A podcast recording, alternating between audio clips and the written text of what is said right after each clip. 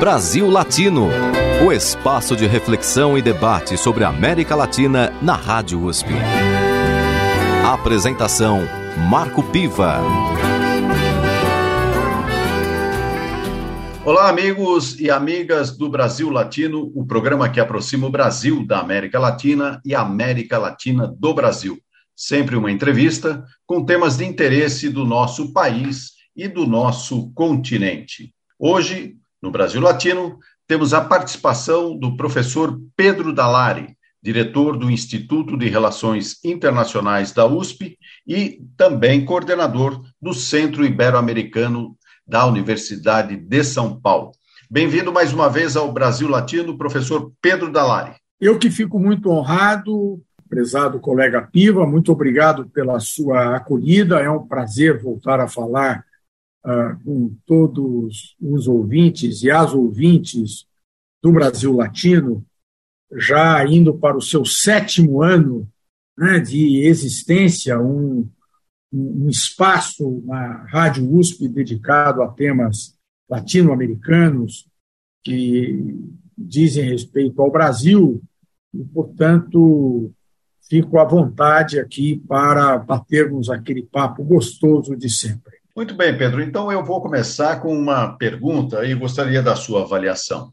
Nós temos um novo governo no país, um governo é, que poderíamos dizer radicalmente oposto no que diz respeito à política externa. Ou seja, tivemos aí quatro anos de um governo bolsonarista que privilegiava, digamos assim, uma relação internacional muito mais restrita do ponto de vista ideológico.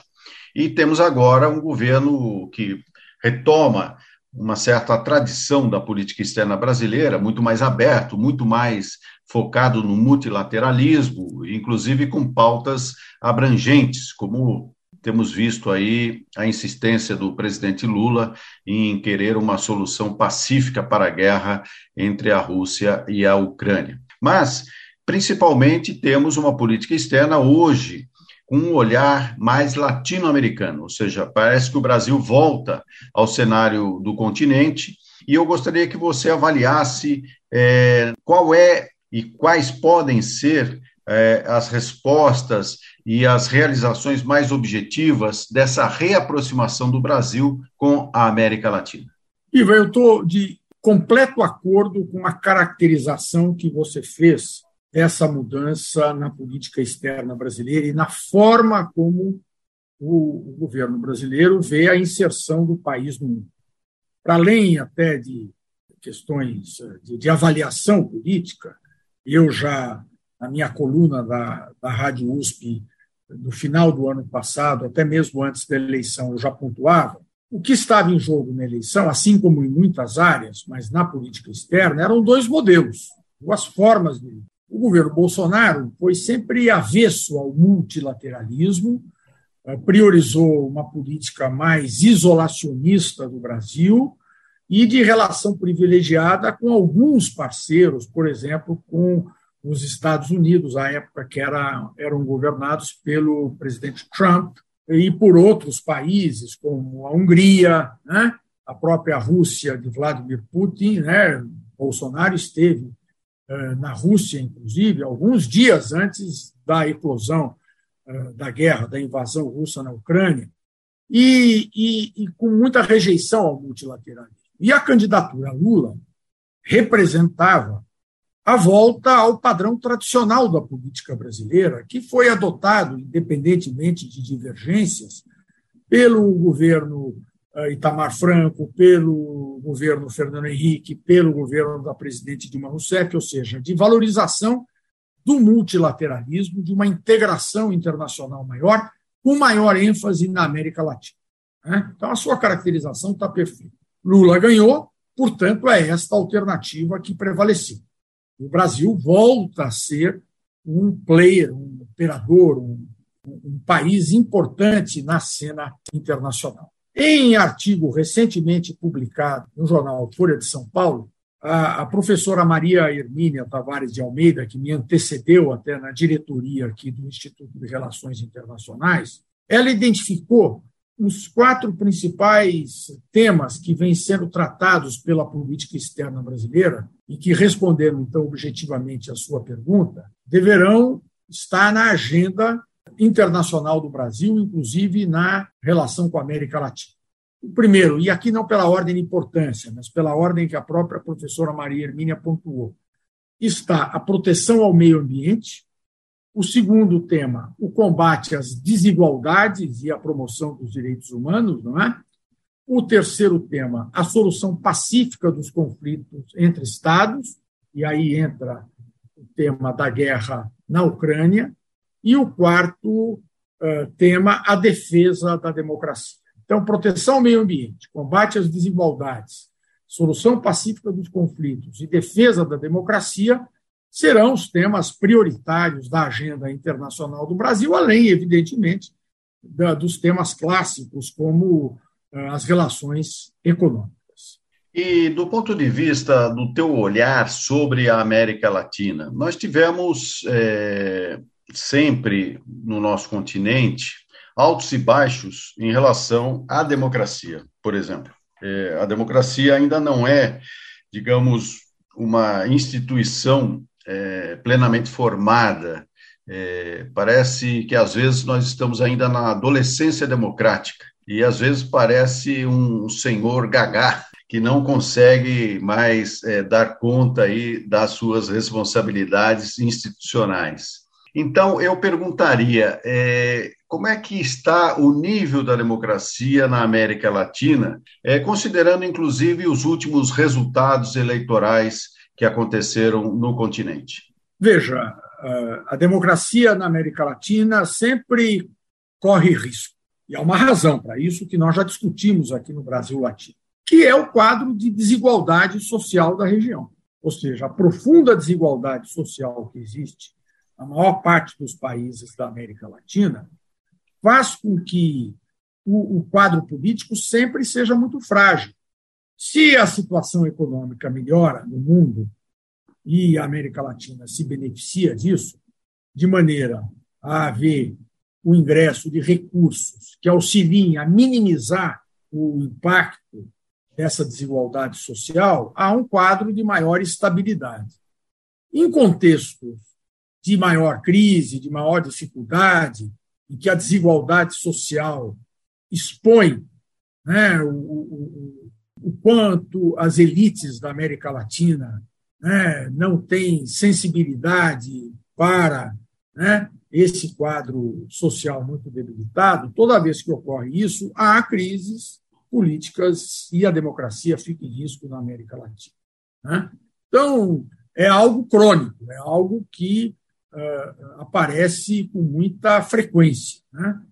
Agora, os resultados eleitorais das últimas, né, das eleições mais recentes na América Latina indicaram uma evolução no sentido de consolidação da democracia e governos mais comprometidos com os direitos humanos, né?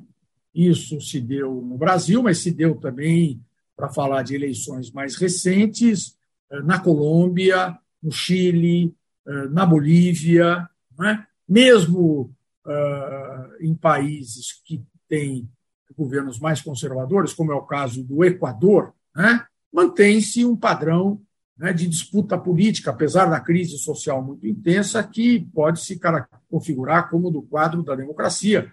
O governo equatoriano acabou de sofrer uma profunda derrota eleitoral e nem por isso uh, uh, houve mudança no regime. Ou...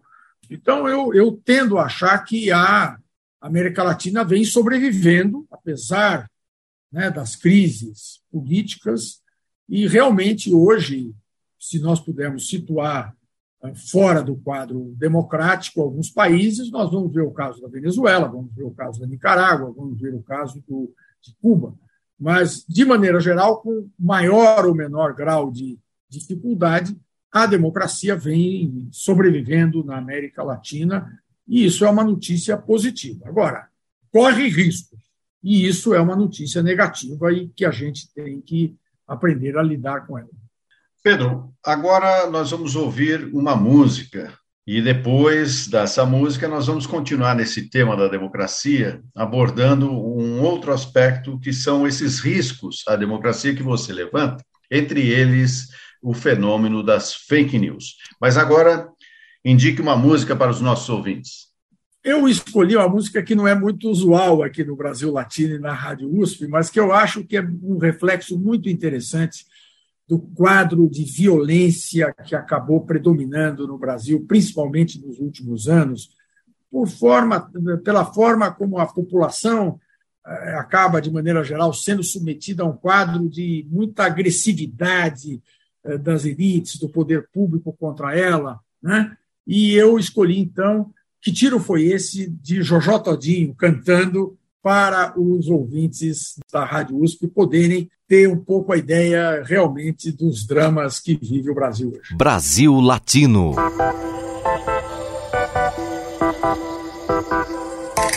Que tiro foi esse? Que tiro foi esse que tá um arraso? Que tiro foi esse? Que tiro foi esse que tá um arraso?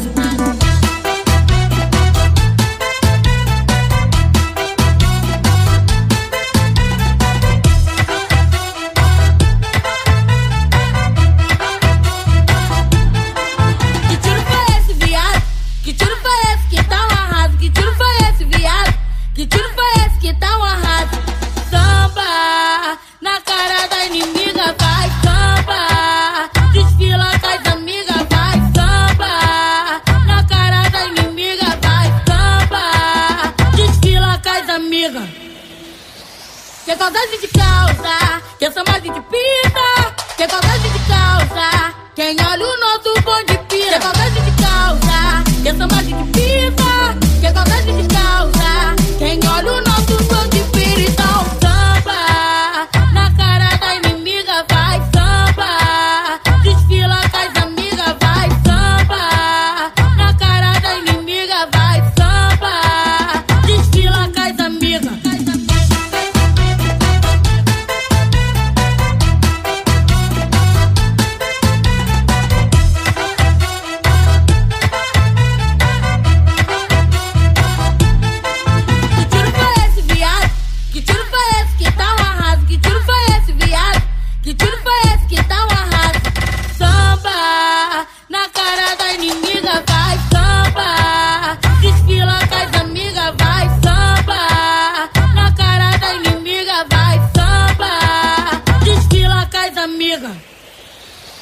Que saudade de causa, que saudade de pita, que saudade de causa, quem olha o nosso bonde pira. Que saudade de causa, que saudade de pita, que saudade de causa, quem olha o nosso bonde pira. Então samba na cara da inimiga, vai samba, desfila com as amigas, vai samba na cara da inimiga, vai samba, desfila com as amigas.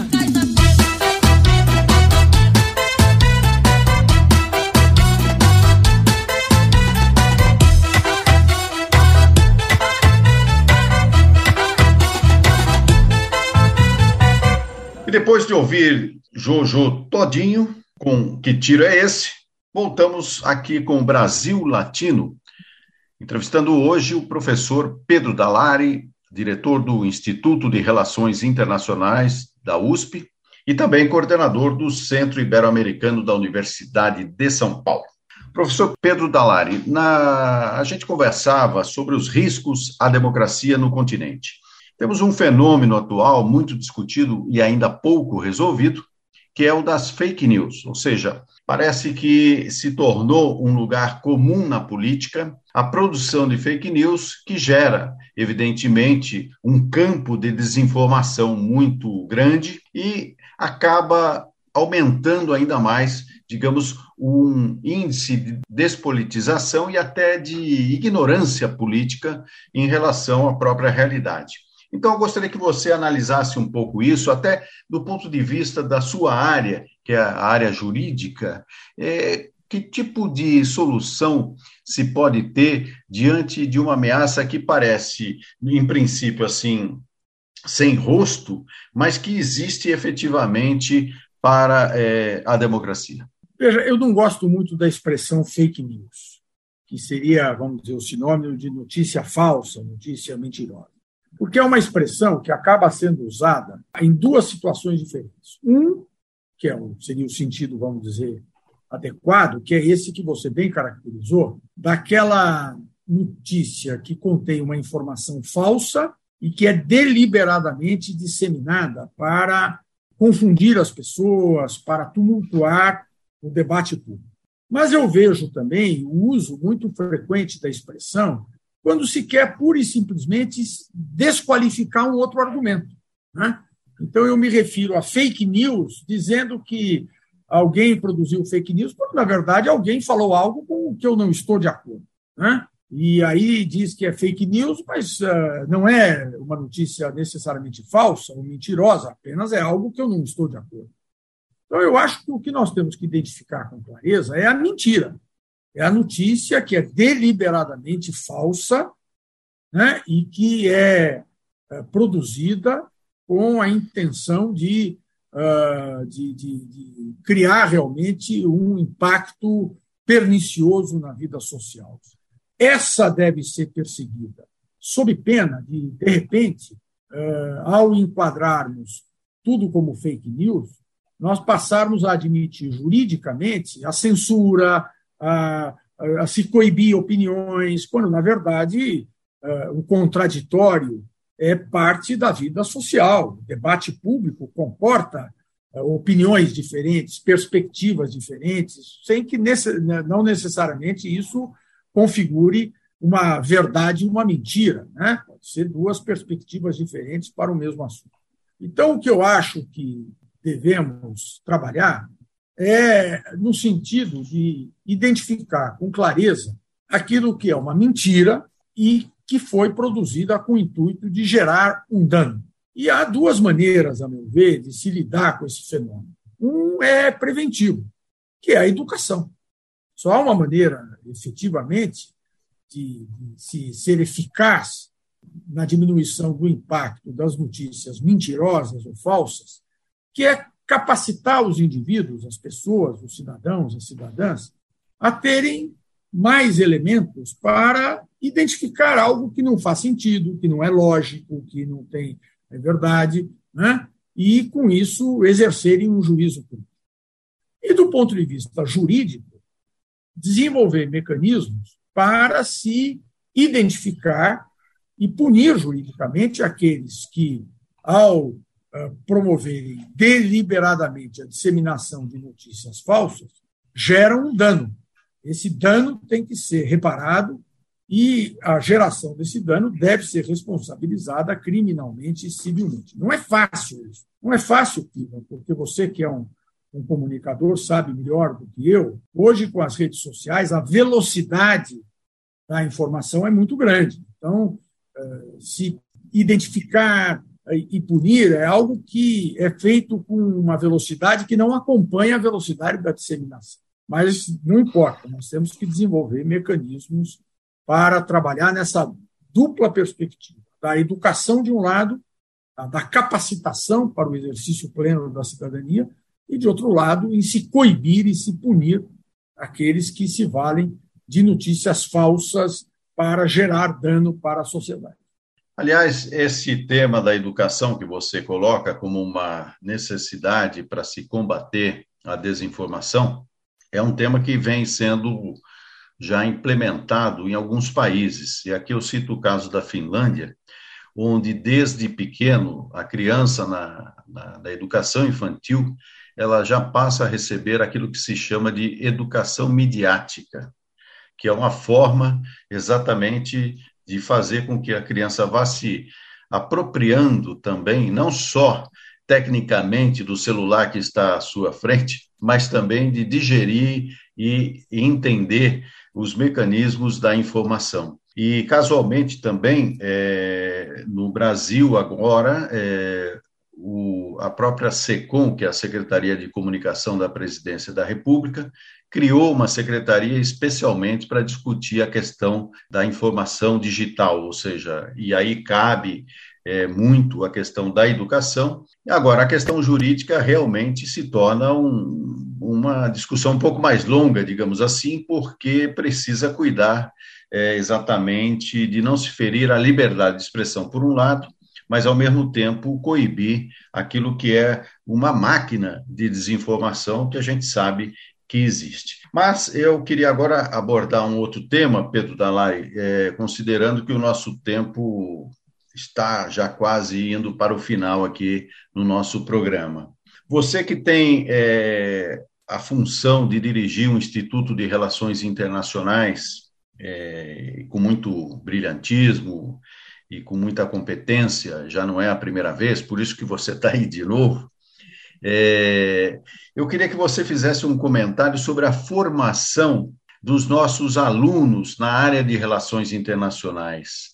É, certamente o mundo vai girando, vai mudando, e também as perspectivas e percepções é, vão é, sofrendo essas mudanças. Como é que você vê hoje o aluno de relações internacionais, é, não só na U S P, mas no Brasil e na América Latina de uma forma geral?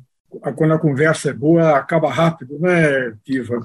Veja, há duas coisas que eu gostaria de dizer. Primeiro, o mundo se globalizou, o Brasil é um país importante e, portanto, a temática internacional passa a ser uma temática que enseja um mercado de trabalho. Então, hoje há nas empresas, no setor público, na, no terceiro setor, nas organizações não governamentais, um mercado de trabalho que demanda especialistas em assuntos internacionais. E uma primeira perspectiva dos cursos de relações internacionais é preparar, então, esses profissionais, né? E isto vem sendo feito não só na Universidade de São Paulo, mas nos cursos de relações internacionais que existem pelo Brasil. Mas há uma segunda dimensão importante, Ivan, que é a seguinte: os assuntos ou a perspectiva internacional se tornou relevante para pessoas de todas as áreas. Um jornalista como você, por exemplo, um advogado, uma economista.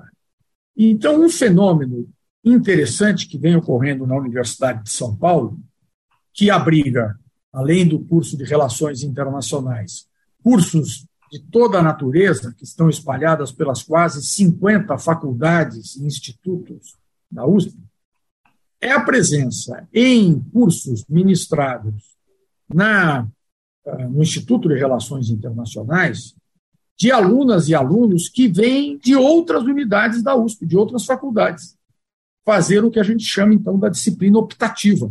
São alunos de direito, de engenharia, de comunicação, de história, de arquitetura, que estudam, obviamente, na sua faculdade, mas que fazem alguns cursos de relações internacionais no Instituto de Relações Internacionais. Por quê? Porque essas alunas e esses alunos sabem que, para ser um bom arquiteto, uma boa jornalista, um bom engenheiro, é preciso entender como é o mundo, como é que ele se organiza, como é que ele funciona, né? Porque essas atividades especializadas estão inseridas num contexto em que os padrões globais vão, vão se impondo. Por exemplo, um engenheiro, é impossível ele exercer bem a sua especialidade, qualquer que seja ela na engenharia, sem conhecer os padrões técnicos que são adotados no mundo inteiro, por exemplo, na engenharia naval, na construção de barcos ou na gestão de portos, né? Então, os alunos vêm. E é curioso, Piva, que nós temos no I R I, no Instituto de Relações Internacionais, algumas disciplinas, alguns cursos, em que o número de alunos de fora do I R I é maior do que do I R I. Eu tenho mais alunos, por exemplo, numa disciplina que eu dou com o professor Jacques Markovitch, que foi reitor da Universidade de São Paulo, uma disciplina chamada Temas e Prática em Relações Internacionais. Nós temos cem alunos, mais ou menos, por semestre, dos quais cerca de vinte são do I R I. Os outros oitenta são de diferentes cursos da Universidade de São Paulo. Então, a importância dos cursos de relações internacionais é muito grande hoje, porque eles formam não apenas especialistas em relações internacionais, que vão desempenhar atividades profissionais específicas, mas eles aprimoram a formação de profissionais de todas as áreas, né? Então, para se ter uma ideia, No, no, na U S P, o vestibular para o curso de Relações Internacionais, neste ano que passou, para este ano que está começando, foi o quinto na U S P no número de candidatos por vaga. Cerca de setenta candidatos para cada vaga. Isso é demonstração de interesse pela esfera das relações internacionais. Isso dá uma demonstração inequívoca da importância das relações internacionais do mundo moderno. E aí eu agradeço você, Pedro Dallari, por ter concedido essa entrevista e também ilustrar um pouco daquilo que está acontecendo na América Latina, na política externa brasileira e dessa importância eh, da função do internacionalista no mundo de hoje. Muito obrigado pela sua participação mais uma vez, Pedro Dallari. Eu que agradeço a você, aos ouvintes, aos ouvintes e até uma próxima oportunidade. Mas você não vai embora sem antes oferecer uma canção para encerrar com chave de ouro essa nossa edição de hoje do Brasil Latino.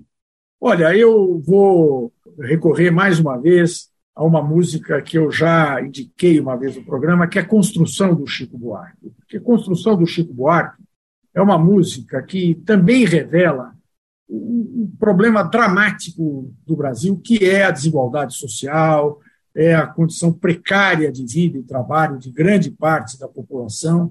E, a meu ver, se o Brasil quiser ter uma presença internacional relevante, impacto, vai ter que resolver esses problemas sociais internamente e, para isso, Chico Buarque vai nos alertar. Brasil Latino.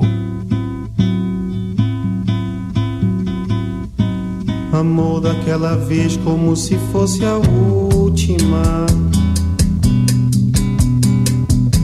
Beijou sua mulher como se fosse a última.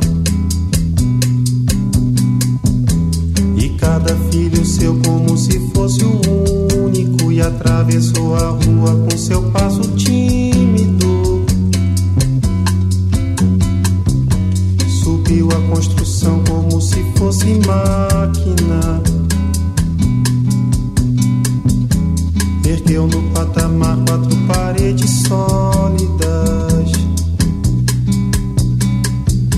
Tijolo com tijolo num desenho mágico. Seus olhos embotados de cimento e lágrima. Sentou pra descansar como se fosse sábado. Comeu feijão com arroz como se fosse um príncipe. Bebeu e soluçou como se fosse um náufrago. Dançou e gargalhou como se ouvisse música. E tropeçou no céu como se fosse um bêbado. E flutuou no ar como se fosse um pássaro. No chão feito um pacote flácido, agonizou no meio do passeio público. Morreu na contramão atrapalhando o tráfego.